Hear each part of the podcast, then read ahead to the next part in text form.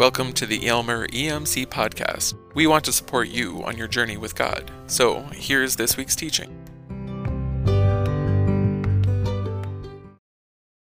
Oh, love that will not ever let me go. Based on the bridge of Matt Maher's remake of Abide With Me, I had so many other ideas swirling through my head, what I'd do for the summer, and none of them were sitting right with me. And then I was just having that song was playing through my head, and the bridge came up, and I thought, yeah, there it is. And so I got leftover messages because some of them were just there's just so much to talk about. And so I've downsized this thing to where it ends today. It ends now. It ends here right now. Well, in about a few minutes. But so I'm continuing the message I began with this morning, and we'll just go through the scriptures that I used last week without a lot of comment. But this is the last one on this, and continuing this message, love that keeps us together. And Wayne, I bet you got a song playing through your head wherever you went. Yeah, there you go. So, but we won't go there. So, the love that keeps us together, or the one whose love, maybe I can put it that way, whose love keeps us together, unites us, first of all, in a powerful experience of God's immeasurable fullness. And we find that in the last part of Ephesians 3, and then at the beginning of chapter 4. The one whose love keeps us together, urges us then, really on the basis of that experience, a common experience of God and His fullness, His love, and something we can't contain, but something that floods our hearts nonetheless. But then He urges us to make room for all in Spirit-generated peace, because if it was a given that unity would just happen, all you have to do is eat at the Harmony Grill, and something mystical, magical happens, and it just all comes natural. Well, that would be lovely, but it's so far from our reality, either playing in a band or just doing life together as members of God's people, whatever it is. But there is an urging here to do what the text says. So I'm just going to read through where we've been to pick us up to speed where we need to go today. So Ephesians 3:14 says, "For this reason I bow my knees before the Father, from whom every family in heaven and on earth takes its name. I pray that according to the riches of His glory He may grant that you may be strengthened." And as I read this, let these words wash over you. Let these words wash over you. Let these words just get through whatever, tough exterior or whatever resistance or whatever it might be that holds you back from the experience of this, and that He may grant you to be strengthened in your inner being with power through His Spirit, and that Christ may dwell in your hearts through faith as you are being rooted and grounded in love. I pray that you may have the power to comprehend with all the saints. This is a community effort, not a solo deal. What is the breadth and length and height and depth, and to know the love of Christ, experiential knowledge, not just head knowledge, experiential that surpasses knowledge, so that you may be filled with all the fullness of God. Now to Him, who by the power at work within us is able to accomplish abundantly far more than all we can ask or imagine. To Him be glory in the church and in Christ Jesus to all generations forever and ever. Amen. And thus endeth the epistle to the Ephesians, except that Paul says, I got a few things yet to say. Paul always did, and preachers have always taken after Paul, not Jesus. He'd tell a parable and walk away, but we all followed Paul, so here we go. I wonder what would have happened if it had been the other way around. I don't know, Ray, what do you think? I have no idea. Can't even imagine that. But remember, this verse here is not just a broad strokes generalization, anything you want or can ask or imagine, but the asking and imagining here has to do with seeing the reality of the previous verses and the ones that follow, actually come into our real-time experience. So Paul just goes on, I, therefore, the prisoner of the Lord, beg you, urge you to lead a life. I don't like that translation. It literally is walk-worthy. The walking gives us the process of step-by-step walking worthy in all that's gone before and all that's yet coming in the text. Walk worthy of the calling to which you've been called. With all humility and gentleness, Wayne, you were talking about some of this that just plays out, needs to play out when people are doing anything together. All humility, gentleness, patience, bearing with one another in love, making every effort. What do we have to make an effort for? Because he says so. Well, it should come natural. Well, it doesn't. It comes supernatural. But we have to give way to it. We have to make room for it. Making every effort and putting in our resources, our strength, our intentionality, our determination to maintain the unity of the Spirit in the bond of peace, because if we let it, there's all kinds of things that could divide us. What unites us? That's a better question. In a day when division is the order of the day, we're in a political campaign and lots of different ideas. It'd be so nice to see those guys and the gal get on the stage and, you know, if it could be, to give one another a hug to start at least, and then have their discussions without the rancor and the insults. You know, someone once said you can't insult your way all the way to the White House, and apparently you could, but there you have it. But no, like let's forget about the rancor. It has no place. Why? Because there's one body and one Spirit, just as you were called to the one hope of your calling, one Lord, one faith, one baptism, one God, and Father of all, who is above all and through all and in all. So did you let those words sink into you and do what only the words of the Lord can do? So here's our first priority. Strive for the unity of the Spirit and the bond of peace. Walk that out. Walk out all that means, step by step. And yes, conflict by conflict, disagreement by disagreement. And along the way, we get some wins if we're patient. And those are good days. But we can do this because we are continuing, ideally, to experience together the powerful reality of God's fullness, which is to say the fullness of His immeasurable love. But we don't stop there. This isn't the end yet, because there's God's work to be done. And so where does the passage go? It takes us into the reality that the one whose love keeps us together now, having brought us together in this common experience and urging us to get with the program, now He unleashes grace-gifted ministry in and through all of us. And what do those ministries do? They promote maturity. That seems to be the flow of the passage. See, everybody plays. Everybody plays. See, the worship team, everybody eventually. Now, Wayne held back at the beginning a couple of songs because, you know, he had to learn. He used to play the old rock and roll circuit, and he had to learn how to play Christian music back about, 6 or 7 years ago. Started playing at Lakeshore St. Andrew's Church in Windsor. And he says, this is different. And so what did he do? He could say, look, I used to play in Motown. I could teach you guys a thing or two. No, he said, this is a little different kind of feel and flow. I need to watch. I need to listen. And Wayne learned how to learn. You can so teach middle-aged dogs new tricks. You can. And he learned, and I'm proud of him for that.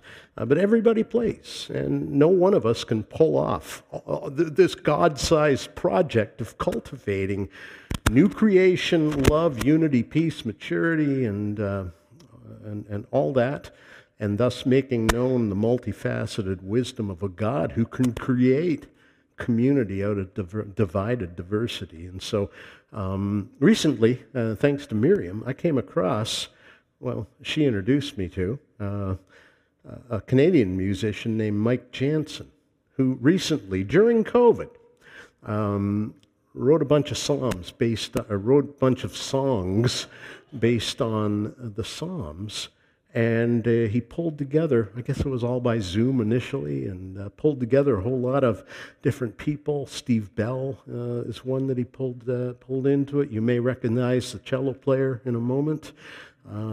She's been here before. These people have known her entire life. So he pulled together a bunch of well-known and maybe not as well-known musicians and technicians to produce the Psalms Project. So what I want you to do is watch and listen to this, and as you do, think about what strikes you about it. Now, we tried this before the service, so look at that. It works.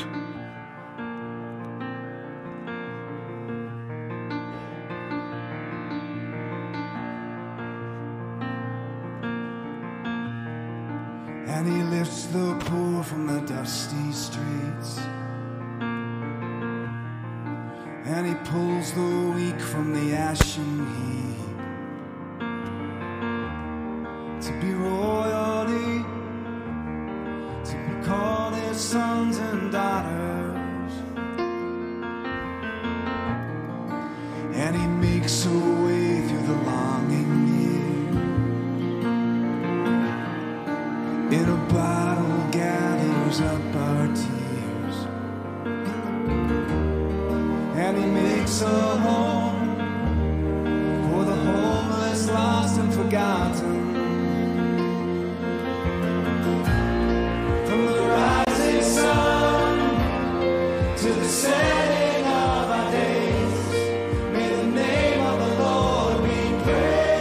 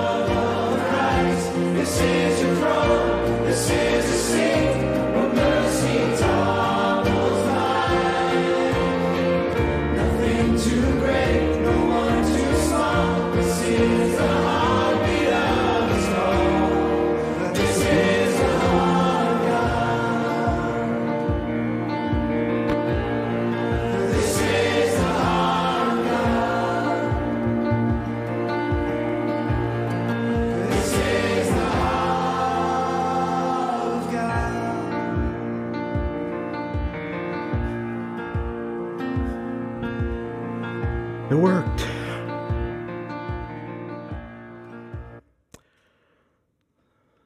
So, where'd my control go? Okay. Send feedback.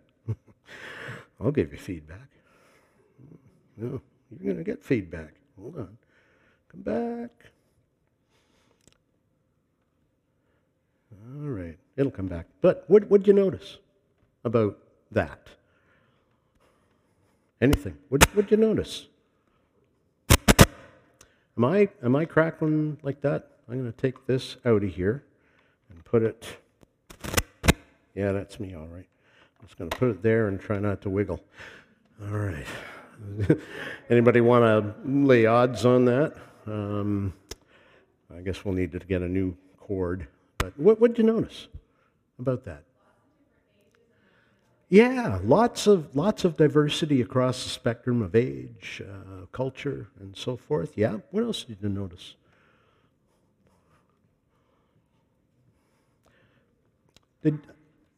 What's that? Harmony. Yeah, there was great harmony, wasn't there? I was just watching Steve Bell at the end, and you notice what he was doing with his guitar? No, he was Lydia. I love the little arm motion she gets with that. It's artistic. I bet it takes a whole year to learn how to do that. But you know, a lot of people doing, in some cases, a little bit, and what happens is simply beautiful. I mean, these are very practiced musicians, skilled musicians, but I was interested in the stuff at the beginning because you see some of the process going on behind the scenes, the teaching, the looking at the computer and whatnot. And, you know, I don't know if I need to just go to the handheld or something like that. If you think I do, just run up here and switch me, but I wiggled.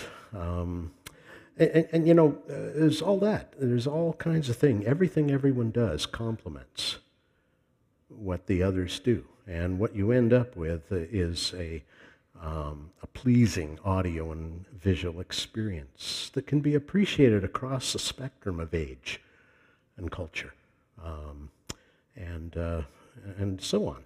And you know, I was thinking about, you know, where Paul's going to go. He's going to say that Jesus gave some to be apostles and prophets and evangelists and shepherds and teachers, and I think of the process that goes into this, the vision for it, the apostolic aspect, the vision to go ahead with something like this, even in a challenging time. And then the songwriting, maybe that's the prophetic aspect, the promotion, maybe that's the evangelistic phase, the shepherding, the pulling everybody together, the teaching the music, teaching, you know, there's just so many ways of thinking about it along the lines of what Paul is going to now talk about. And so let's get to that, because we're not here to watch music videos, although they can be instructive. But now it says, but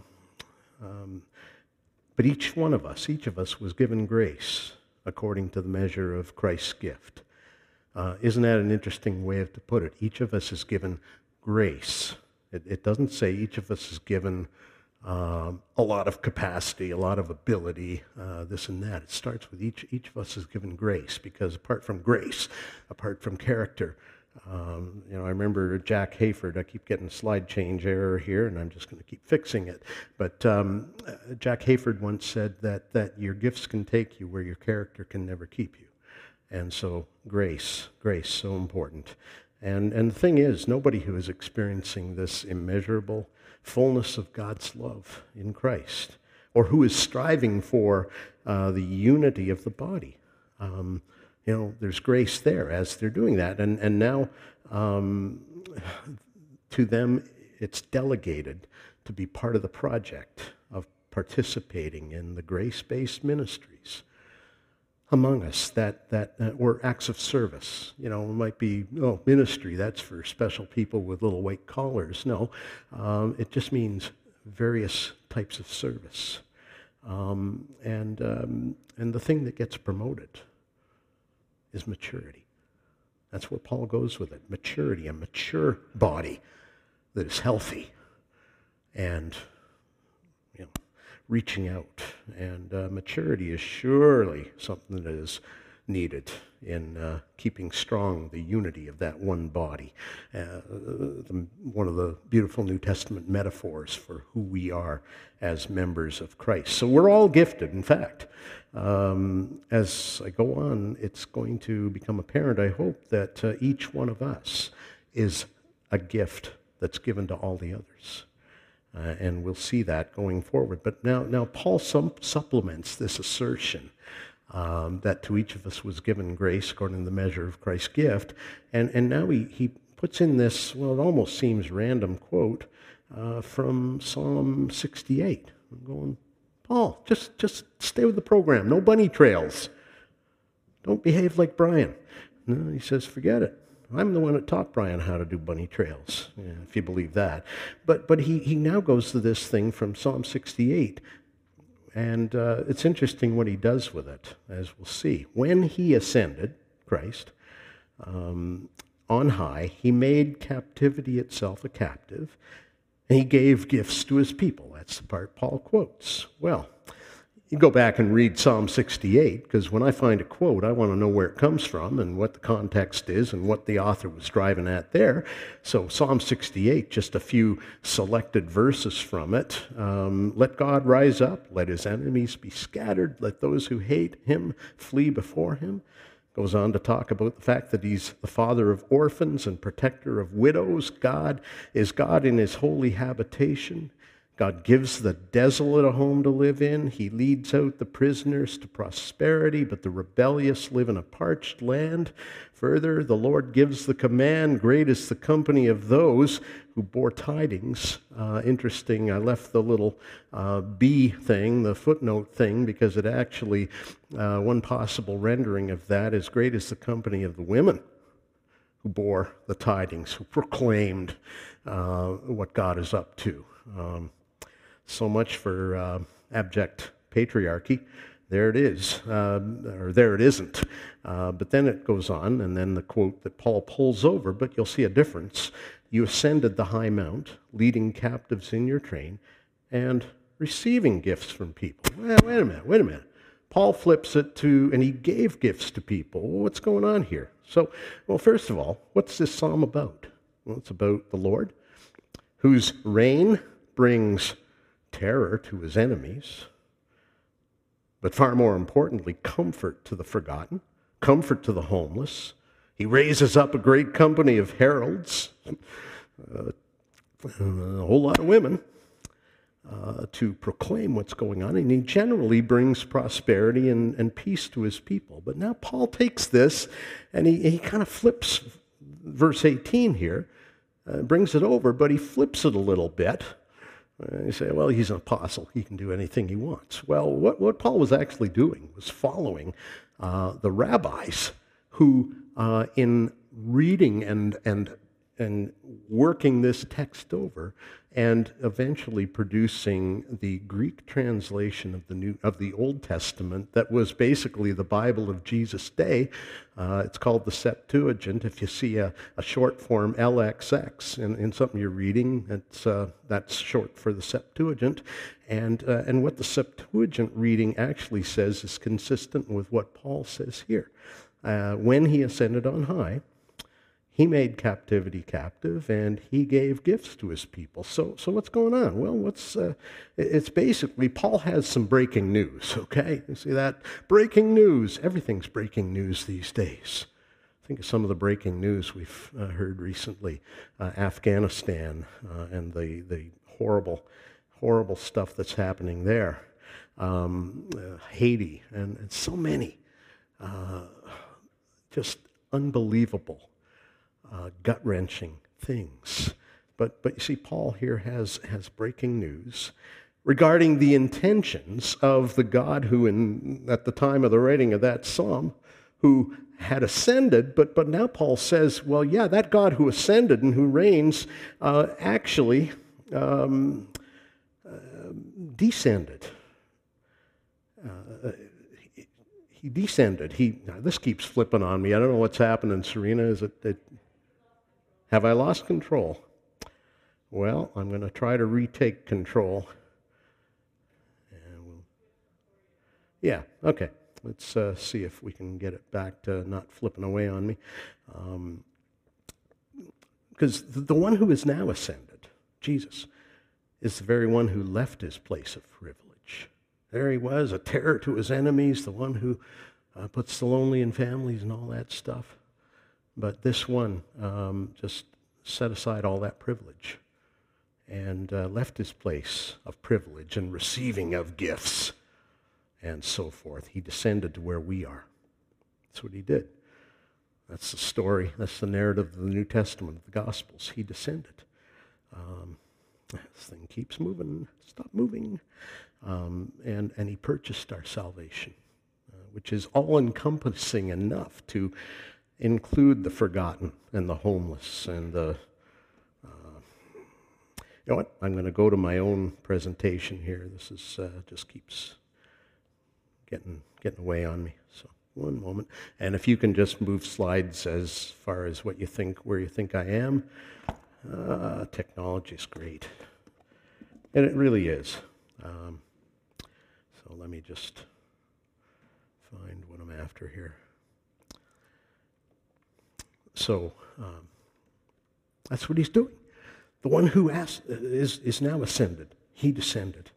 And that's what Paul says here. He says, when it says he ascended, what does it mean? But that he had also descended into the lower parts of the earth. This is not Christ going to hell after his crucifixion. This is Jesus coming to live where we do.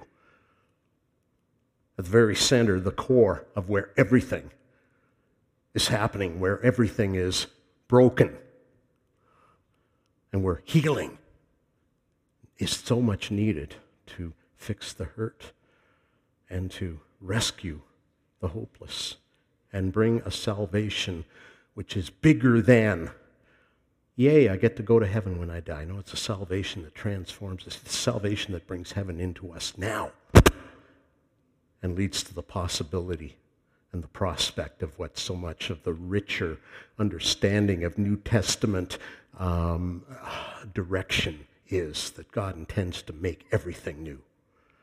And he wants to start with his new creation people, whom he is now gifting with the possibility of that. And so now, the one who fills all things and really needs nothing from us, he doesn't need us to be giving gifts to him. He gives gifts to us, and he dispenses those widely and without exception.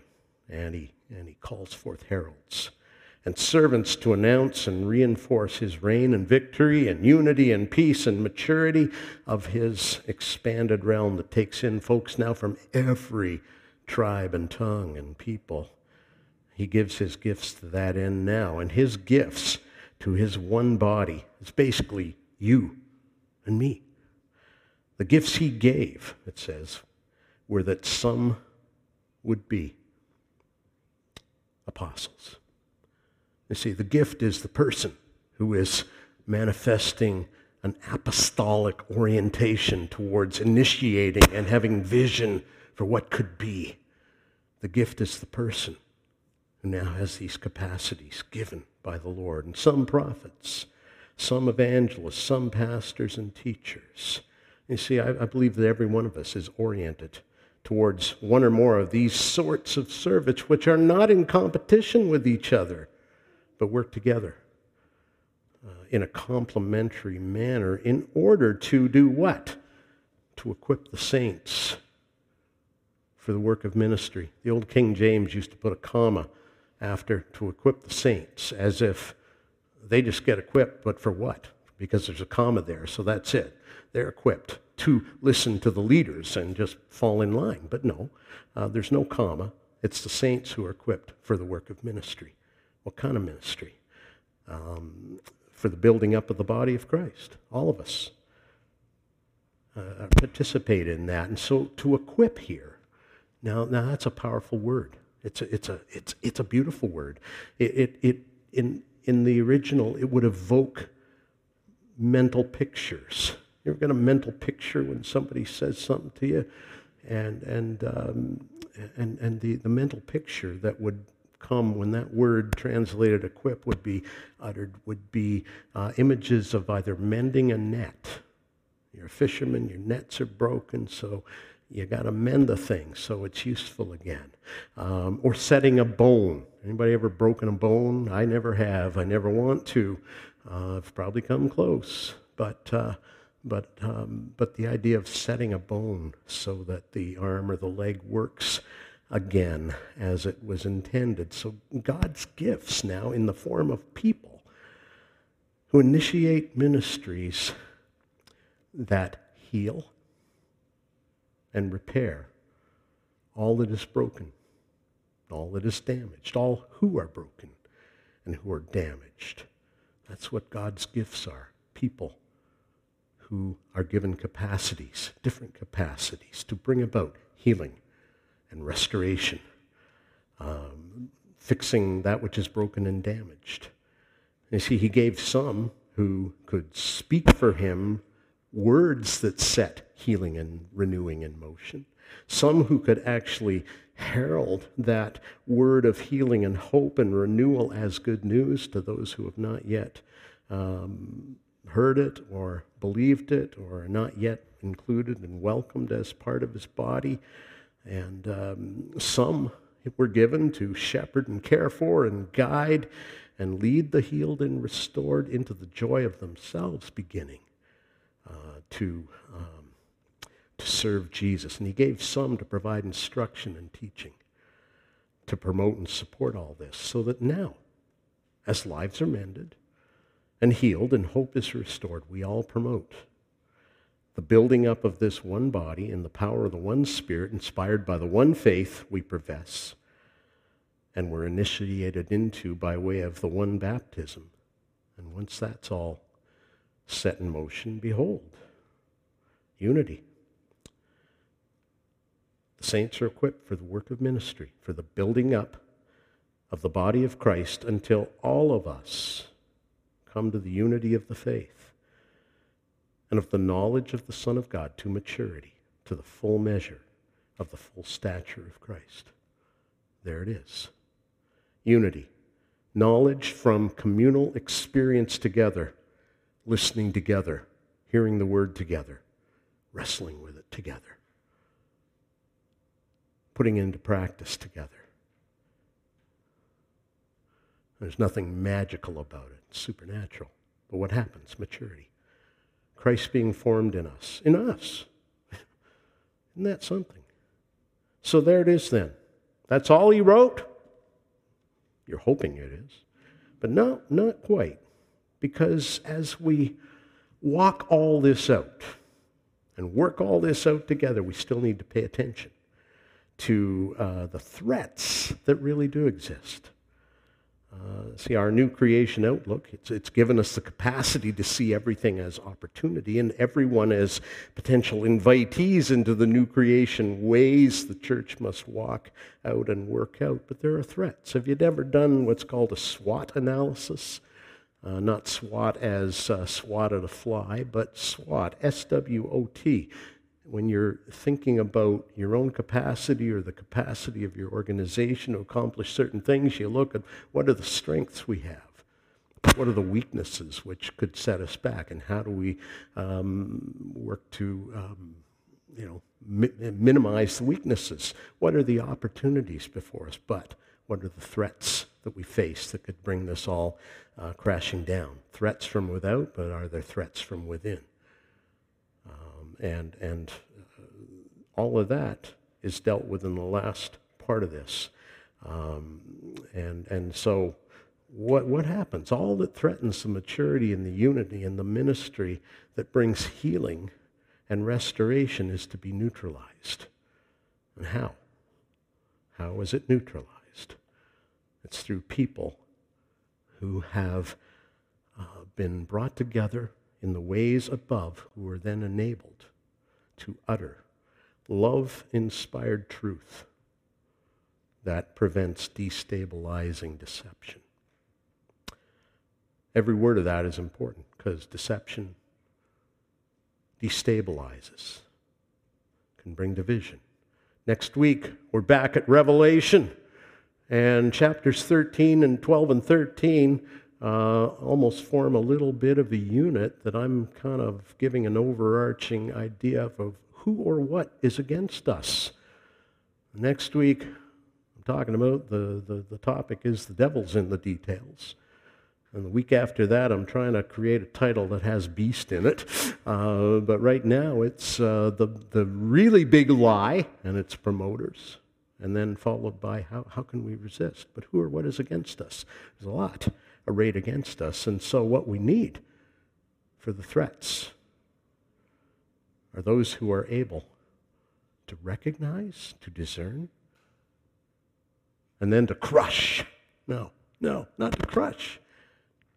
To speak words that are bathed in love and wisdom. Love-inspired truth that prevents the destabilizing deception that comes. It's to be neutralized by love-inspired, faith-based truth that comes as we continue to engage deeply with the word of truth. I want to know what Awana's motto is. Can anyone tell me the acrostic? A-W-A-N-A. Who's been to Awana around here? What is it? I know, it's muffled through a mask. How about approved workers are not ashamed? Approved workers are not ashamed. We got some work to do to get this back up to speed, and maybe in January we can do that. But that's Awana's motto. Approved workers are those who are trained. That verse comes from, is it 2 Timothy 2:15 or 1 Timothy 2:15? I should know that.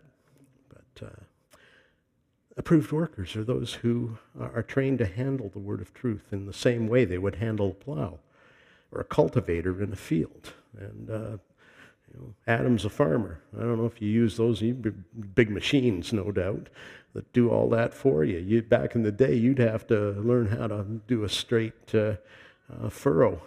But this is the idea back of the word. Approved workers are continually learning how to cut a straight path, continually growing in their capacity to know truth, communicate truth, and yes, even update truth when greater insight requires it.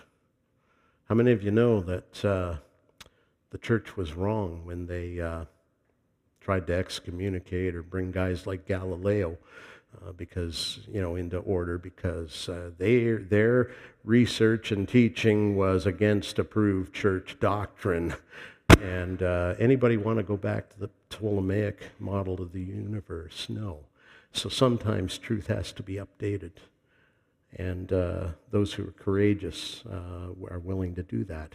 But all that to prevent some very bad outcomes. And, so here it is. We must no longer be children, tossed to and fro, and blown about by every wind of doctrine, by people's trickery, by their craftiness and deceitful scheming. And already in this, you see the need for those shepherds and teachers. You see the need, in fact, for everyone in that whole fivefold ministry, arrayed and deployed, because the threats are there. We still have those who are resisting maturity, or just aren't in the game at all.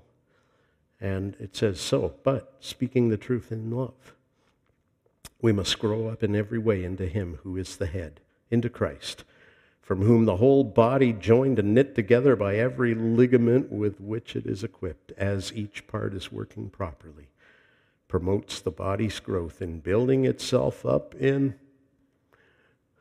love. Love. What's love got to do with it? Everything. Everything.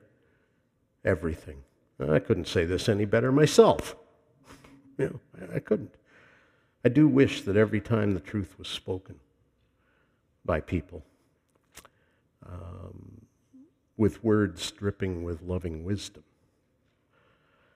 that those still operating as immature children would receive that loving truth as a gift for their progress towards unified maturity. I wish that were so. Sadly, many do not. And sometimes they get angry and they get belligerent and defensive and aggressive, and sometimes they just walk away. And what do? Ramp up the heat, get mad, chase them, try to trip them, try to stop them. No. Remember the rich young ruler who came to Jesus? What must I do to have eternal life? And the conversation happens. And when the rich young ruler learned what was required in that instance, he walked away. It says Jesus loved him and told him what he needed to hear so he could do what he needed to do. But the man walked away. And Jesus did not chase him. He let him walk. Sometimes we need to do that. But when we do that, we pray for them. We bless them. But we let them walk. That doesn't have to be that way. If only they could see the deception that perhaps right now they're blind to. So we pray and trust the Spirit to keep speaking to them. But the moment we lose our love posture in all of this, everybody loses. So there it is, finally. I'm sorry, that's got to be me. Stop cracking. The one whose love keeps us together. Can I just talk loud?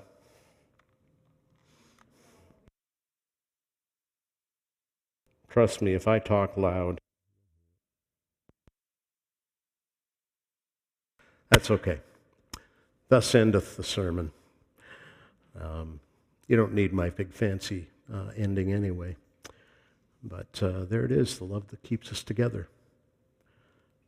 Does it by uniting us, urging us, unleashing beautiful things in us, and enabling every one of us to speak the truth in love.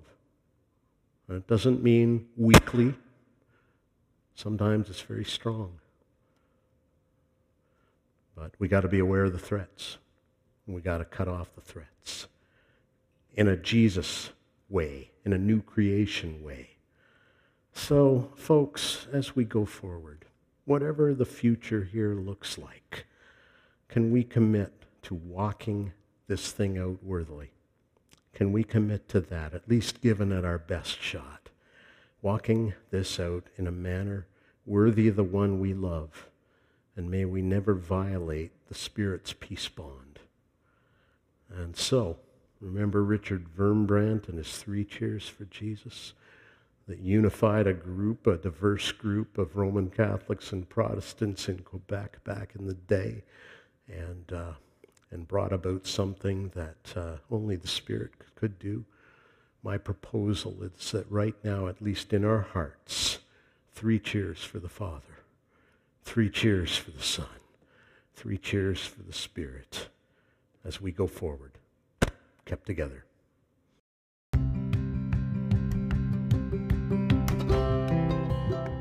Thanks for listening. We invite you to follow Jesus with us and join us on mission with Him. We'd love for you to connect with us through our website, worship@aemc.com, or on Facebook. Just search for Aylmer EMC.